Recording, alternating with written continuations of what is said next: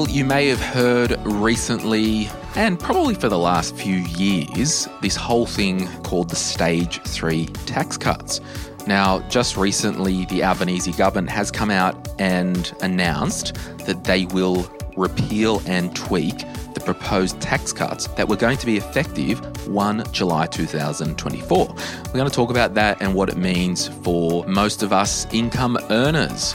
We can't do today's episode without Sphere Home Loans. Over 70% of Aussies now use a mortgage broker, which says a few things. They're good at what they do, it suits people's needs, and they're getting a good deal. Which it's funny, John, like it used to be like 55%. So the mortgage broker really has increased. And I think it's good to know that the banks are really getting behind this distribution method. Yeah, I think they've they've sort of joined forces now. It used to be banks very uh, I suppose, standoffish against mortgage brokers, wasn't it? But mm. now, like growing up, it was it was just bank. We had, we were loyal to our bank manager, and well, my parents were anyway. Mm. But yeah, the tide's definitely turned, and yeah, you just no brainer for me. Yeah, absolutely. So there you go, Sphere Home Loans. Thank you so much for supporting the podcast. If you're after a new mortgage, your first home you want to refinance, get an investment property, you can search Sphere Home Loans. They'll help you wherever you are in Australia. My name's Glen James, joined by John Pidgeon from the Property Podcast. And for the very first time, this is money.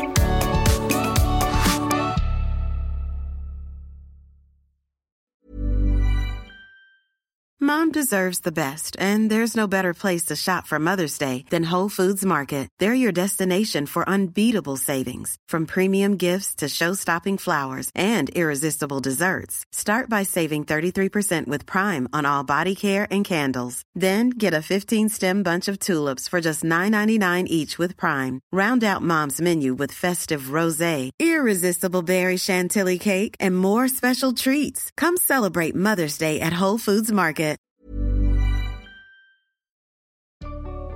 Okay, so I just want to date stamp this episode. We're actually recording it on the 31st of January, uh, which is Wednesday. This goes up on the following Tuesday, the 6th.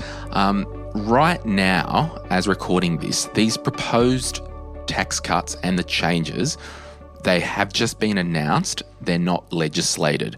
Um, the coalition government will need to support these changes to get it through. If not, the crossbench will need to um, be involved and there could be some strings attached. So it might not change. It might not be exactly what we're going to talk about here, but uh, effectively, we'll, we'll talk about it anyway. So the long and the short was the stage three tax cuts was going to remove one bracket, one big tax bracket. So basically, most income earners would be taxed at 30% what that really meant was because there was a removal of one, I guess, stage in the tax rate, people earning over $180,000 would save $9,000 a year, mm. which is huge. Basically, from $45,000 of earnings to $200,000, mm. you would only pay 30% tax. Yeah. And then it jumps to 45 or proposed yes. to jump to 45. So yeah, at 200 yeah. grand. Yeah. So, I mean, so that would, you know, mean that someone earning, you know, over 200 grand mm. um, would basically pay nine grand less of tax. Yeah. So, and that's what I mean. Like, it, you know, I'm in this category and I thought that was a bit rich. but yeah. that's the, the socialist capitalist in me. Like, come on, I'll be fine. Yeah. Um, and a lot of people are probably outraged. But when f- almost, it was like around 50, 55% of government revenue comes from income tax, that's a big problem.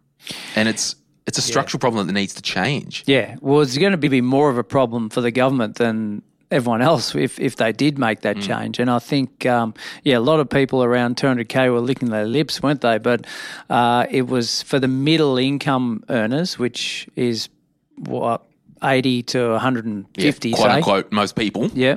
uh, that, that their life wasn't changing significantly. And that's probably what the government realised. Yeah. And so the whole, and I don't care who anyone votes for, that the facts are the Albanese government, all through the pre election, um, the election, yeah, will, will not change the tax. Mm. proposed tax cuts because they're legislated to start from 1st of July 2024.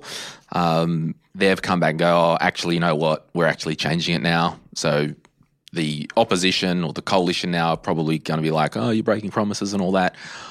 I think, you know, politics, it's wild and something needed to be done, I think. And my, I'm just saddened that I don't think in Australia we'll ever get wholesale tax reform. And I've said it on this podcast for a long time. Like, we've got to move from income tax being the main source of government revenue. Yeah. Like, don't muzzle an ox, as the old proverb said. like, let us just work. Can we look at taxing spending? I don't know. But either way, uh, with an aging population and you know, a heap of boomers are retiring and will stop work soon. Mm. Like there's a whole like and the NDIS is awesome. That needs to be funded. All the defence stuff that needs to be funded. Like there is a big problem in Australia. Aged care will need to be funded.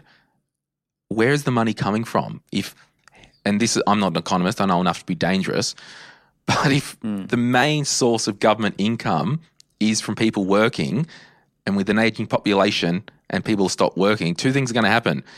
We're going to turn off government benefits, which people get outraged when you know you take money from them. Or two, we're going to tax the working class more.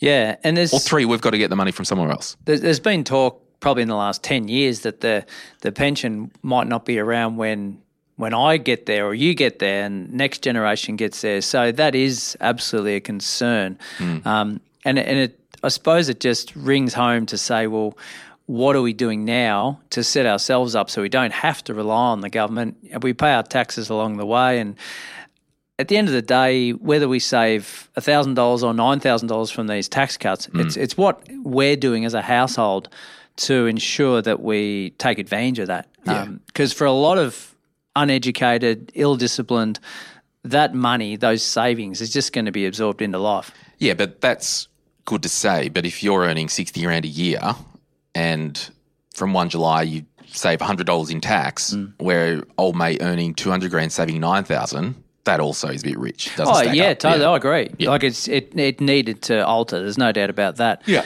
But at the end of the day, those that are and probably preaching to the converted, those that are listening in right now are going to be okay. I'm going to put this aside mm. and and put it to good use. Uh, others will kick it down the. So road. basically, the long and the short of it is from the 1st of July, the Albanese government want to do the following. And that's why I just wanted to stress this might change once politics get involved. The proposal from the Albanese government is from zero to 18,200 still remains tax free. From, we'll call it 18 to 45,000, 16% tax as opposed to 19%. So there's a tax uh, reduction there. From 45 to 135,000, it's a 30% tax rate.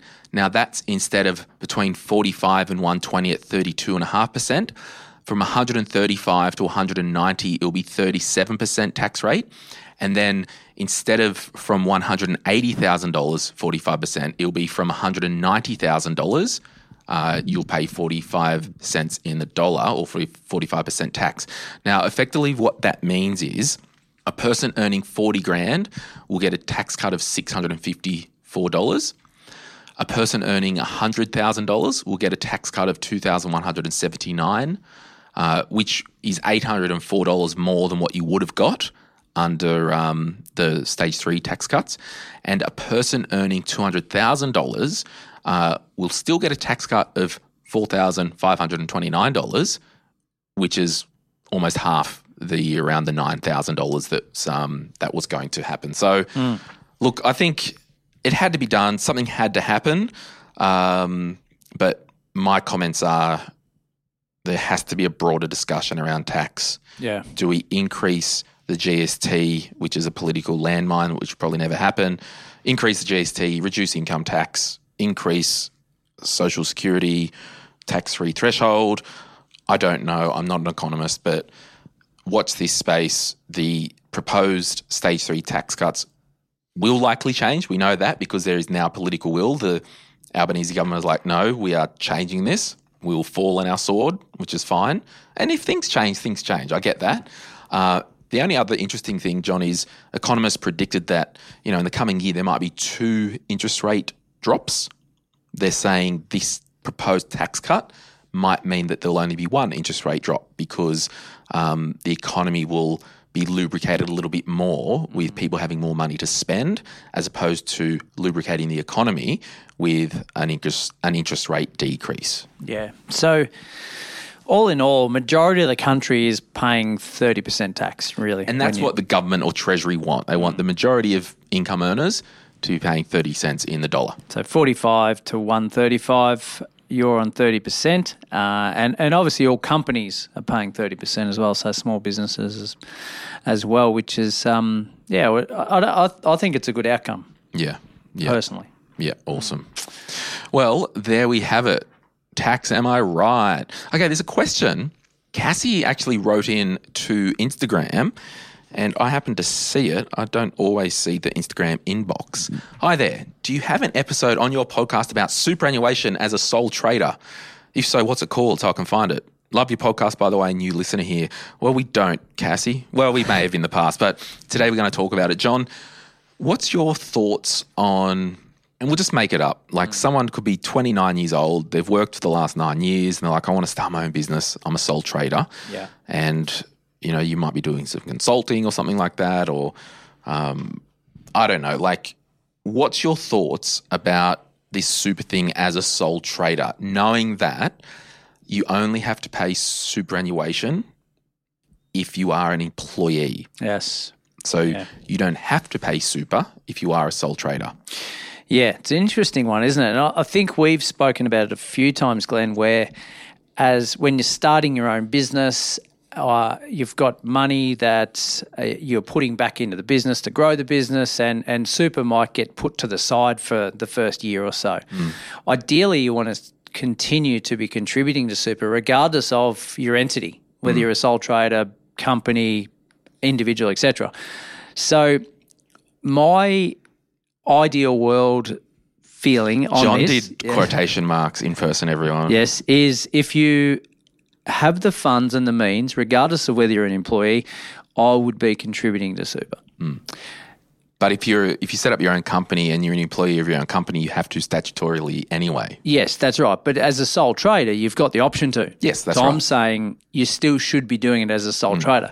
Realistic, real world 2024 might not happen in the first year. Yeah. Because the funds aren't there and you're trying to, you can say, like, I can put 12% away to super, or I can put that money back into my business to grow it so I can eventually put more into super later on. Kicking the can down the road, I personally, if I had that choice, I'd say, yeah, I'll, it'll be the latter. I would be putting money back into my business to build it. If I can do both, fantastic. You? Yeah, I was just thinking I might make a, a bit of a controversial comment uh, on this podcast, which might be a first time For this year? for this year. When we talk about sole trader, you're effectively a small business, okay? yes. Unle even if you're a contractor and it's a fixed contract to government or something like that, right? So we know that 75 to 80% of small businesses fail within the first three to five years. Mm-hmm. Okay. So what I'm thinking is when you start your business, the priority is to get money in the door. Obviously, you need to eat, pay yourself, pay business expenses, and be standing for the next week to do it again. Yes. So when I started my first business, I did start as a sole trader. I wasn't paying any extra into super, didn't have to by law, and practically, oh, do I want to put five hundred dollars into super this month or pay rent? Pretty simple equation. Yep. Uh, rent needs to be paid. What I would probably hypothesize is, and this is the controversial comment, once you start your small business, if you are a sole trader, if you're not paying yourself super, and at the 1st of July this year, the SG rate is 11.5%, percent mm-hmm. but we'll just call it 10% for loose you know, bush maths. Within three to four years, I reckon if you're not paying 10% of your earnings that you're drawing out of the business into super, you need to. Secondly, if you're not because you don't have the money, you need to question whether you can do this business or not. I don't think that's controversial. I think that is logic. Mm. Yeah, because i at the three year stage, and everyone says three years. If it's not working, get out. Mm. Uh, but what if I'm enjoying it, right? But there's still an opportunity cost. Yeah, correct. But I would argue for most Australians, and this might be more controversial, mm. that 11.5% you probably won't miss anyway at that stage. No, and and what I would say is set it up, even if it's a weekly payment. You know, do if it's five thousand dollars divided by fifty-two. Hmm. You know, call it hundred dollars a week. Just set hundred dollars a week, transfer into your super fund by BPay, hmm. and then you claim that on tax at the end of the year. Build it in from year three. Just do it automatically each week. You don't have to wait. Just do that. Get it happening automatically. But the thing is, like when you said, John, like, oh, you might be enjoying it and all that. Well, that's fine that you're doing your self employed thing. Hmm. You're enjoying it. You don't have enough money to pay yourself super. I mean, wh- what are you doing? Like, you're losing out your trade of time into the workforce, the universe, the goods and services, where you could earn more money working for someone else, getting super and getting paid really well. And that's the opportunity cost that you are potentially doing yourself or your family a disservice because you are worth more to just go out and work for someone than run your own business. And and financially, that's a logical mm. statement, right? Lifestyle wise, and and some people come from the train of thought of, okay, I get to do what I want when I want, regardless of the money I earn. Yes, I could earn more money elsewhere. I could go to the mines or I could do whatever. I'm not contributing to super, but I'm doing everything I want right now. Mm. And and some people make that decision. That's not financially the best outcome. Yep. And they could be legitimate things like the business could be going really well and oh Glen I'm I'm in my fourth year and my business is going really well. Oh, that 30 grand that I could have put into super or the 20 grand or the 10 grand that I could put into super, I'm going to buy another piece of equipment because you are still really in establishment stage. Like you're not in fresh startup. Hmm. Like 3 to 4 years you're getting to the fact that you're established. Sure, you might make the judgment call that I will invest into some equipment or back into the business. That's all well and good, but I don't want you to ever think that you're not above diversification in your financial life. And a lot of small businesses are like, oh, my business is my super. That's fine. What if your business is worth nothing when you retire? Hmm. And I hypothesize by even drip feeding a weekly amount into your super account, you won't miss it and you're taking money off the table. Mm. Now, if you're being self employed for eight years and you haven't really paid your super, you, you're, in, you're a contractor, there's no real big investments that you need to make. And I'm talking capital investment, paying rent at the shop or paying ongoing P&L costs. That's not investment. I'm talking equipment or like rent isn't equipment. So I'm saying if you have been more than five years, four years, six years, whatever that is, and you're not paying super as a self employed person, you need to start because you need to get money off the table out of the business into another asset. And this is an interesting conversation that I hadn't even thought of, John, when I was reading this. We know that as a self employed person, you've got the option, particularly when you're a contractor, where I, whether I contribute super to my retail super fund and that gets invested, you might have a biggest passion to be a property owner. You could consciously say, I'm going to save up and buy an investment property mm. because we're building retirement wealth Yep. and we're taking money off the table from our business and diversifying, whether that's in super or whether that's into an investment property. So I, I think when we first started contributing to super as business owners, it actually sharpened our financial wealth across business and personal because it really made us think, okay, we're paying ourselves a wage, this portion goes to super and this amount stays in the business. So it gave us some structure. I think previous to that, it was it, it we were guilty of one big money pit, and it's mm-hmm. like okay, which is personal, which is which is business. Uh, nothing's going to super. We should be doing that. Are we paying ourselves a wage? Is it a distribution? Like it was just muddied waters there for a while. So that's another benefit of having that structure in place. And that's another thing as well. Like if you have been self employed for four to five years or even two years or one year, like you've got to set your banking structures up. Yeah. So the more money you get, the easier it is to manage. Personal expenses, separate account than your business expenses. Yeah, absolutely. Um, but I would say if you are self employed and you are building a business, um, me personally, I'm always going to cap out the super because I'd rather pay 15% tax and park it for the long term than pay 30% outside of super. So, from a tax planning and a wealth creation, capping out your super will always be better in terms of tax in the first instance. Then go and do your property. That's some unsolicited advice. Hey, um, Kayla asks when calculating rental yield on an existing investment property, is it annual rental income divided by purchase price or divided by current value? Very good, Carla. Depends what answer you want. Um, I, I think it's a really good exercise to do because if you've held property for some time, uh, it's uh, it's good to look back to see what the rental yield or the gross yield was when I first bought the property, and now what the gross yield is as a result of the value increasing, hopefully, and the rental income increasing. So I think you can do both, but generally speaking, we're looking at gross yield before we buy the property. So if uh, round numbers, if we buy something for $500,000 and the property rents for $500 a week, it's a 5% gross yield. So it's it's rent per week times by 52 weeks in the year divided by your purchase price. You can then do the same exercise down the track and say, well, now my value is 800,000, my rent is $700 a week. Uh, we can divide that. It's going to actually be a less yield because the value has skipped ahead of the of the rental income. You can also do a third option, which is existing rent income divided by your purchase price way back when. Right? So we're going in, we're buying with a 5% yield. We then look back and say, right, in five years' time, my property's worth 800, um, but I only paid 500 for it, but I'm getting 700. Now my rental yield's like 8%. Um, but now if I was to purchase that property, the actual yield would only be 4% because I've had outstanding growth. Interesting you say those numbers. I just, while you're speaking then, loosely crunched one of my properties.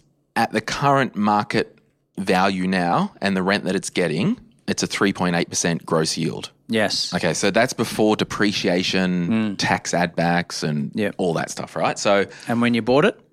and then current rent now versus the purchase price, 6.76%. There you go. Yeah. Now, if I did um, current rent divided by outstanding mortgage, which is a bit frivolous, Yeah. it'd be a lot more than that. Yeah, absolutely. So, but when you bought the property, Yeah. what was the yield? Uh, let's have a look. I'll just quickly work that out. Times 52 divided by 400. It was 5.5%. Five and a half percent. Okay. Yield, yeah. Yeah. So, and and those that are really loyal long term listeners, thank you. Um, you may have heard me speak of this prior to say when I first started my portfolio back at 21, my goal was to have my portfolio at a 6% gross yield. Which meant in those days, the good old days, interest rates were probably about the same as they were now. But a 6% gross yield pretty much means that their property's income is wiping its own face. So it's covering most, uh, if not all, the uh, running costs, interest only. Doesn't pay down the principal, of course, but it covers the running costs. And if you can get your property portfolio to that stage, it means that you don't have to work to prop the portfolio up. It's working on its own while you go and do your own thing. So, based on my little thing, and I mean, yeah, like you said Kayla, there's no real answer. You can work out both just for information, but there's no way under the sun that I would ever need to or want to sell this property. Well, there's no downside to keeping it, really. No, that's right. Like it, the mortgage is bugger all, it, as you say, quote unquote, wipes its own face. Sits there. It's I'm doing P and I on it. Um, I don't love to get into the weeds of um, net yield. I don't think it's No. matters. But just on that, with your investing, if you had an ETF in ordinary money, which is your own name, and you had a look at the last 12 months return, that return is going to be after fees. So after the MER. So net. Yeah. Hmm.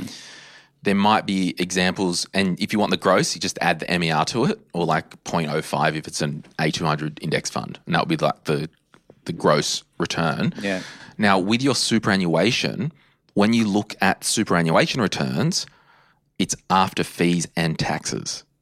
Right. So it's taken out The 15%, 15%. super rate and Yep. CGT throughout the year. So that's why apples ain't apples No. or bananas or whatever the saying is with comparing fruit.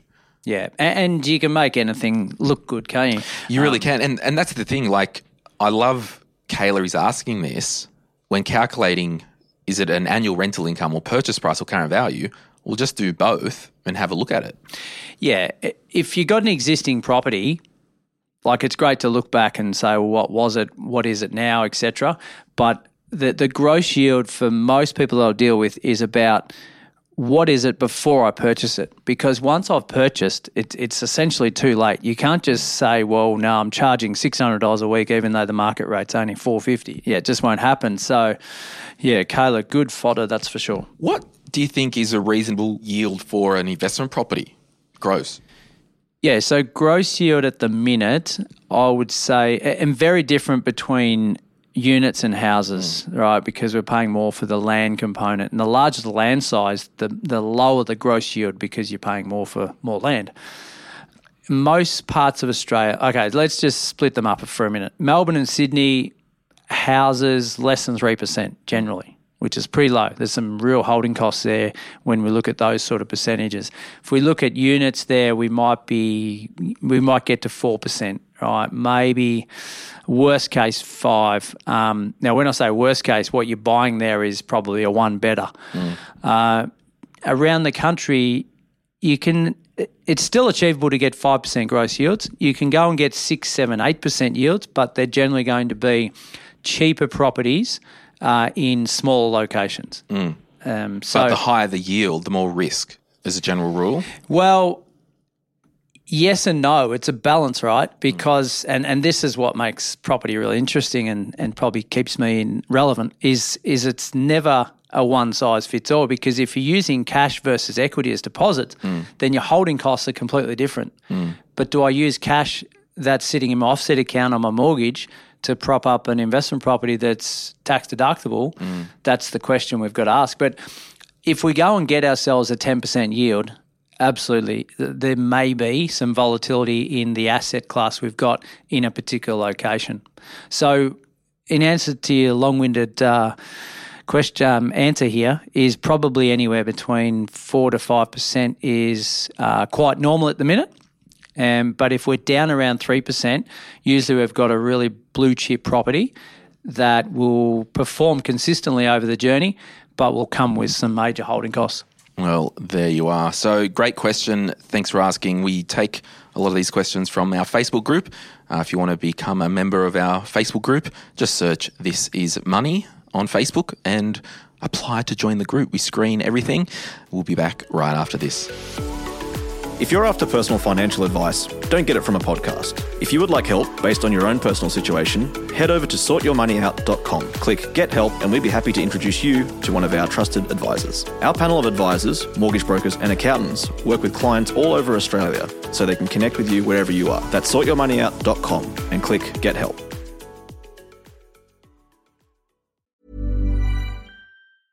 Mom deserves the best, and there's no better place to shop for Mother's Day than Whole Foods Market. They're your destination for unbeatable savings, from premium gifts to show-stopping flowers and irresistible desserts. Start by saving 33% with Prime on all body care and candles. Then get a 15-stem bunch of tulips for just $9.99 each with Prime. Round out Mom's menu with festive rosé, irresistible berry chantilly cake, and more special treats. Come celebrate Mother's Day at Whole Foods Market. Burrow is a furniture company known for timeless design and thoughtful construction and free shipping, and that extends to their outdoor collection. Their outdoor furniture is built to withstand the elements, featuring rust-proof stainless steel hardware, weather-ready teak, and quick-dry foam cushions. For Memorial Day, get 15% off your Burrow purchase at burrow.com slash ACAST and up to 25% off outdoor. That's up to 25% off outdoor furniture at burrow.com slash ACAST. Radio, we are back and we're doing the community segment of the week. Now, we asked you in the Facebook group, This Is Money, what inspired you to choose your current career path and how has it evolved over time? I'll start. Eliza said, The birth of my son, who unfortunately was born silently into this world. That day I said, screw it, I'm actually going to pursue my nursing. I was on maternity leave, grieving, and applied. Aged care is my passion. I've had a few different nursing positions, and community nursing with the aged population is where my heart lies, particularly dementia. So there you go. Like lots of reactions to that one. So good on you, Eliza. John's pulling up the sheet, so I'll just keep reading. Maddie said, Hunger mostly. I like snacks. Snacks cost money. Now I earn good money to eat good snacks. I'd say it's progressing nicely. Yeah, a few reactions there. Shane, a previous supervisor poached me to a role. Now I love working in IT in schools for 10 years and counting, mostly because I think we get to play with lots of toys. For educational purposes, I need a drone. Ash said, My sister passed away at a young age due to being a drug addict. Oh my goodness it made me want to be in a role that actively helped people. So I did a diploma of community services. I started out in disability, now working in family violence. I've done many different roles before getting into the community services sector retail, admin, mining, delivery, call center, and more. And John, there's a common theme with all people that have been successful with their career. And I think successful means I don't hate my life when I wake up of a morning. it's it's judged in different ways, isn't mm. it? But generally speaking, if you're enjoying most days, you that's considered success, mm. and then it? there's this underlying thing of passion. Yeah, I actually like doing this. It's a passion. Yeah, it's it's not a chore. No. Emily said, I've and John hasn't got his thing up, so I'll just keep reading them. Emily, I've chosen every career choice on a whim. Interesting. I did med imaging for a year and didn't love it, so I switched to chem. Then my units lined up with nanotechnology, so I switched to that. I had to pick one at honours, physics or chem, so I chose chem. I decided to do a PhD because, you know, why not? Well, same. Went to industry for a bit, back to academia because I was bored, into research infrastructure because I could be around more microscopes, now in supercomputing because why not? So that's an interesting one there. Like clearly a very switched on person, and I think it is weaving through that curiosity. I'm I need to be stimulated, which is in that part of the passion. And, and I think more people uh, are likely to jump ship and go to a different career now than they were even when I went through 10, 15, 20 years ago. Yeah. Like it's just wasn't the done thing, and it, it was and and a lot of people make decisions well back then based on loyalty. Mm. I, I I, am loyal to my bank. I'm loyal to my boss. I'm loyal to my family. Like there was there was no it, to jump ship was seen to be. Uh, yeah, disloyal. Yeah, and there's no one in this world that is going to care about your career more than the person in your mirror. That's right. And that's why we wrote the career book, Sort Your Career Out, because it is the next big thing. I did a quote the other day for a piece of media. It's like, you might not own a property, but you own a career. Yes. And you need to attend to it. It is your biggest asset. Jade said, I was tired of sitting at a desk all day and wanted to run into flaming buildings instead. That's cool. Firefighters, shout out. Jade, uh, Jade Luna, I've seen you in the Facebook group many, many times. You're a regular contributor. I want to interview you about your money story. Oh. I'm going to start to do some more of these myself this year now that I'm a bit more Free. recharged. And at the end of last year, I was having a bit of a break down. Um, and, you know, Sarah stepped in and helped out a bit. Uh, so there you go, the community segment of the week. And just a couple of uh, housekeeping things. Uh, John's book, Sort Your Property Out. You can buy it today. Please, if you call this podcast home and you want to get some information, get some resources behind you, this is your book. If you want a gift for birthdays, Christmas, all that Easter, do you do Easter gifts? I don't know. But this book, Sort Your Property Out, will change your life if you will let it, if you read it, if you buy it. There's an audio book coming as well. It's going to be on Kindle. Uh, you can go to sortyourpropertyout.com. Uh, if you've got no interest in property and you call this podcast home, it's your annual membership fee. You get it for under thirty dollars. We thank you for your support. Use use it to level the table or something. Yeah, mm. monitor stands. Buy two. Mm. Uh, book club. We're doing our book club this year. It's not really formal, but we're just mentioning a book each month. February is Thanks for the Feedback by Douglas Stone and Sheila Heen. At the end of each month, we'll put in the Facebook group. This is money. A post, and we can discuss, and you can let everyone know what you thought of the book, what you learned, and I might do a bonus episode. Um, at the end of each month and just read everyone's comments. Uh, so we'll leave it there. Lastly, I forgot to uh, mention, you may have heard it in an ad, but we are hitting the road. John and I are going to Brisbane, Sydney, Melbourne, Adelaide, Perth. Sorry, Canberra, Hobart, Darwin. We can't get there, uh, but we're doing book launch events. Uh, we're not recording podcasts at these events, they're just a, a live couple of hours John's going to be presenting on property. He'll touch on anything you want. Uh, there'll be mortgage brokers at each event. And I just want to thank Sphere Home Loans and Sky Wealth, partners of this podcast, for partnering with us uh, for these events. So we'll bump out of the community segment of the week and uh, we'll get back into it. Joshua said, and I really want to camp on this and read a couple of people's responses, and I might get you to read a couple of people's responses, John, mm. and then we'll chat about this. But Josh said, I'm sure it's been covered, but can someone point me to an episode that covers the potential doom and gloom one might have about probably never being able to get a house? Kids stopping you from restudying, being a bit older and mentally dealing with the time you've wasted and the crisis in your mind once realised mathematically, it just seems so beyond many people.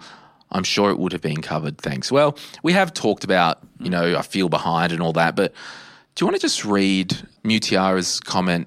I'm an immigrant, came to Australia six years ago with only 5K, then started working used up all the money I earned to pay for my study, then worked a few months after my study finished, saved money only to lose it all during COVID, got no support from government because I wasn't entitled to anything with my visa.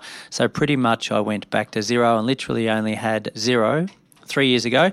But fast forward now, I'm about to buy my first house, have investments and emergency saving. Something that seemed impossible for me to see six years ago or three years ago. Could never imagine having what I have. I was also scared realizing being 30 with nothing back then. But don't ever lose hope and don't stop climbing because you can be whatever you want to be and you can get whatever you want to have only if you believe in yourself and never stop giving your best shot. Age is just a number. You can go as far as your mind lets you. Amen. I mean, that's that's the discussion point right there, isn't it? It's like, okay, we might have nothing now, mm. regardless of what's in the rear vision mirror. I'm looking forward and I'm just taking one step at a time, one day at a time. This person went to do some study, got into debt, or, or basically went back to zero through no fault of, of their own. Mm. And fast forward, has a property, emergency fund, and can see the light. So a lot of that and you can see in the in the writing is is the attitude and the approach, isn't it? Yeah, and Amy said, if it helps, I'm 44 and only just now about to buy my first home. It feels like a dream I've been chasing for literally years, where the goalpost keeps on moving, aka house prices going up, so that it was constantly just out of reach. I had to move to another state to pick up a better income and make it happen. It's tough and disheartening, but not impossible, and you'll get there.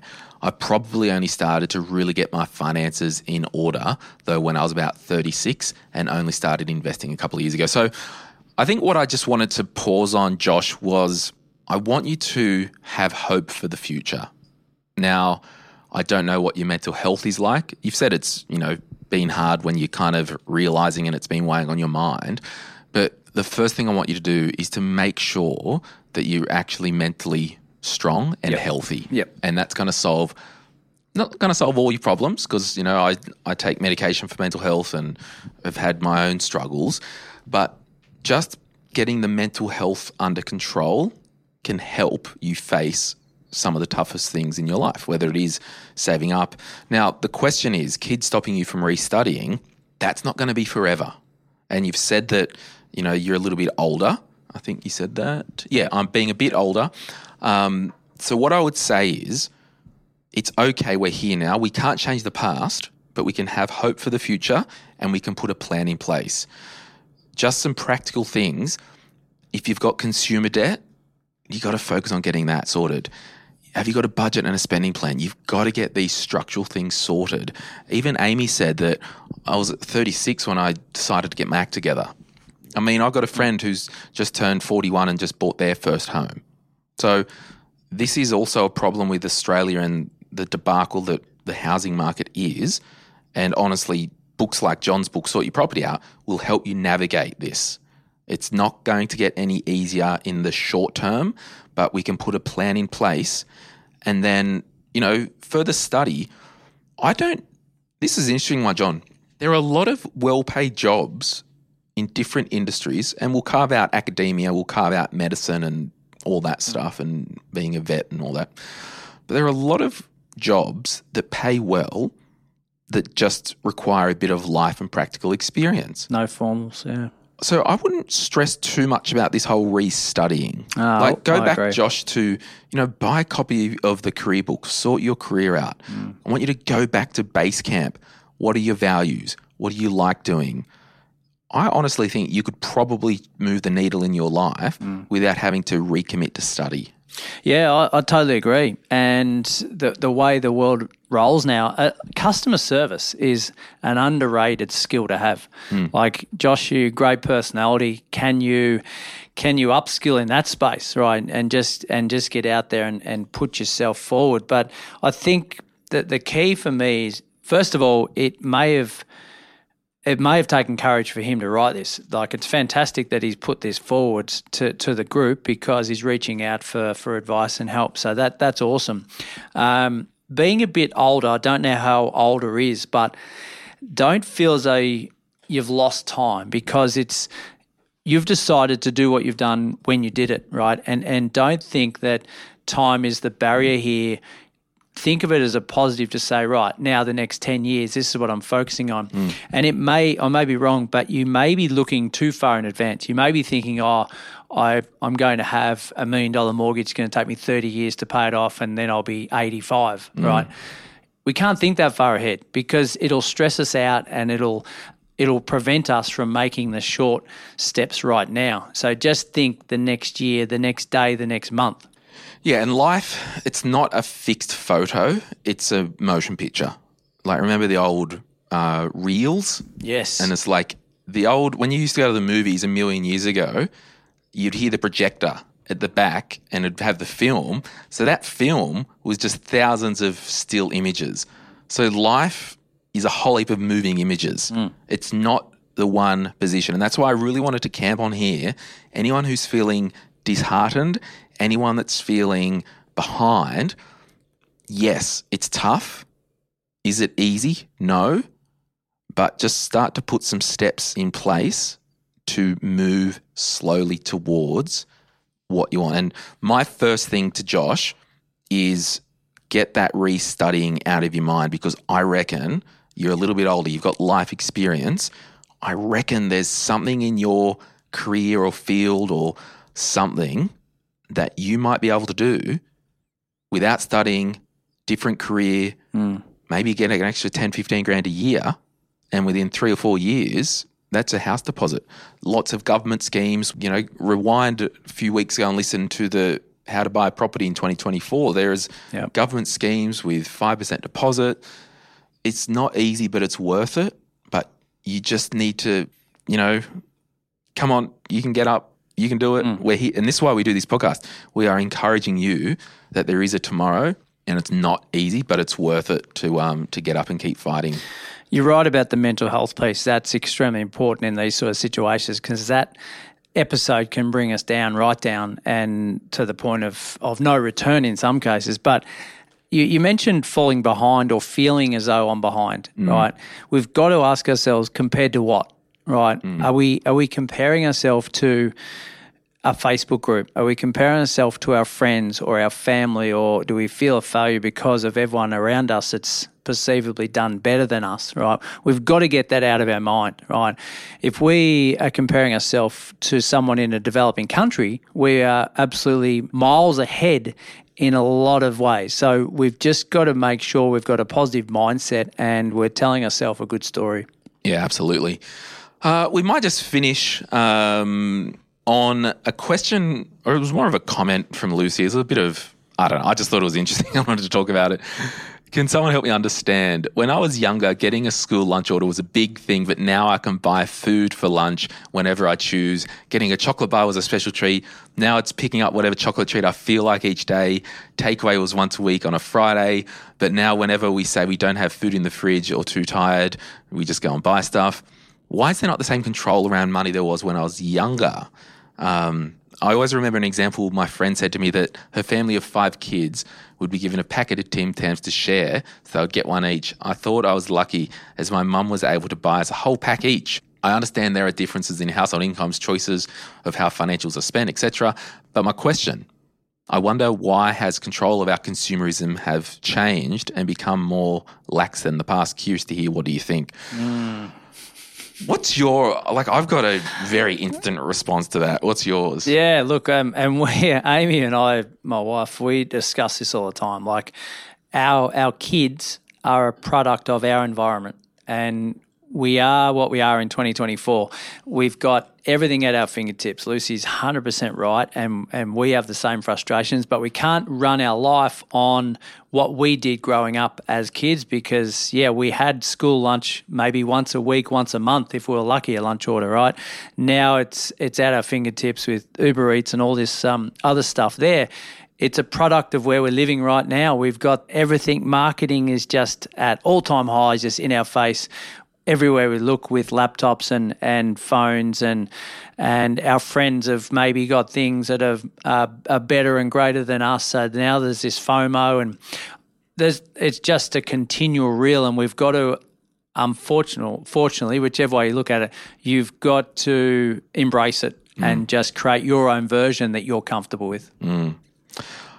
When I was, you know, under 10 years old, as my dad likes to remind me, you know, mum and dad, low income, you know, non qualified roles with a mortgage and interest rates of 17%.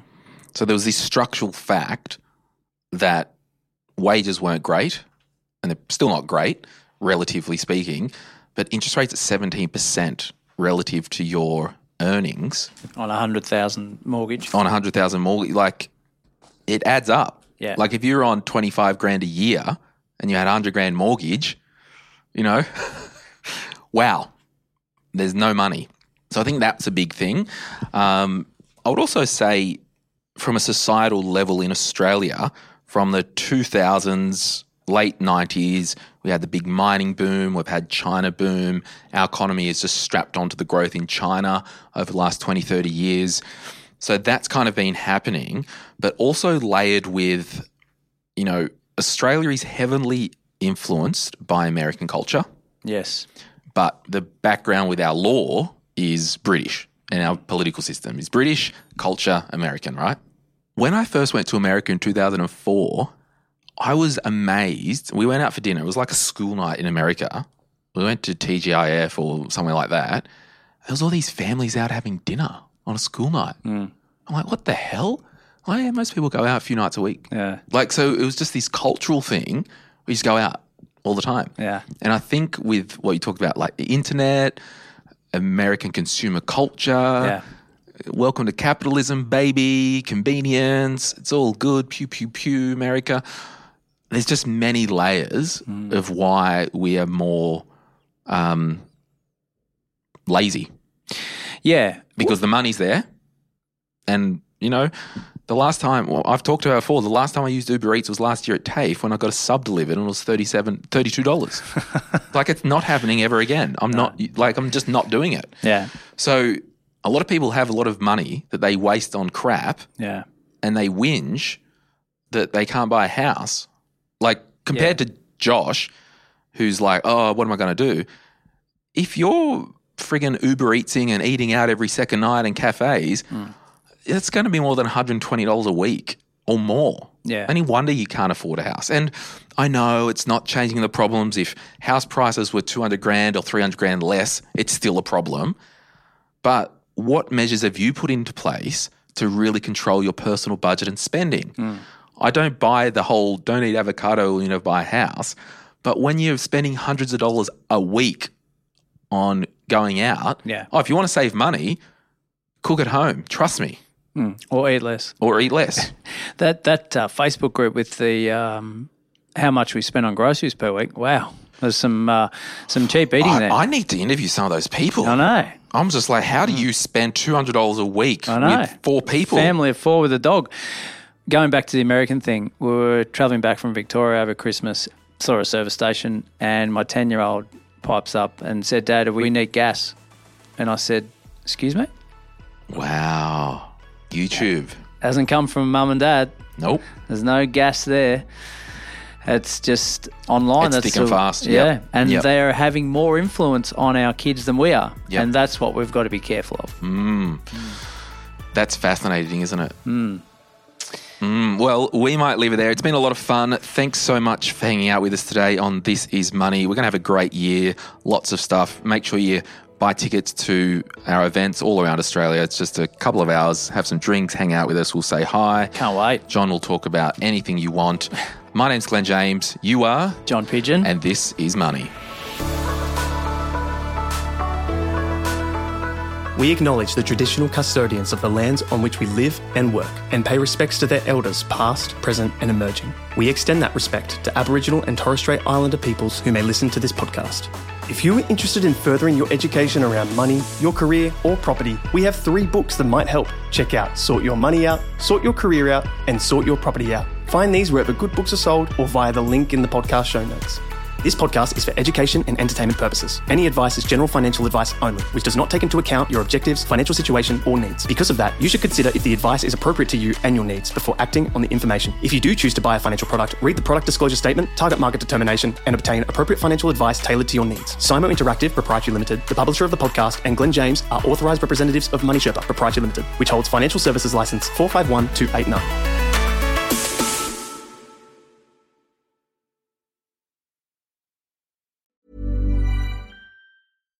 Deserves the best, and there's no better place to shop for Mother's Day than Whole Foods Market. They're your destination for unbeatable savings, from premium gifts to show-stopping flowers and irresistible desserts. Start by saving 33% with Prime on all body care and candles. Then get a 15-stem bunch of tulips for just $9.99 each with Prime. Round out Mom's menu with festive rosé, irresistible berry chantilly cake, and more special treats. Come celebrate Mother's Day at Whole Foods Market.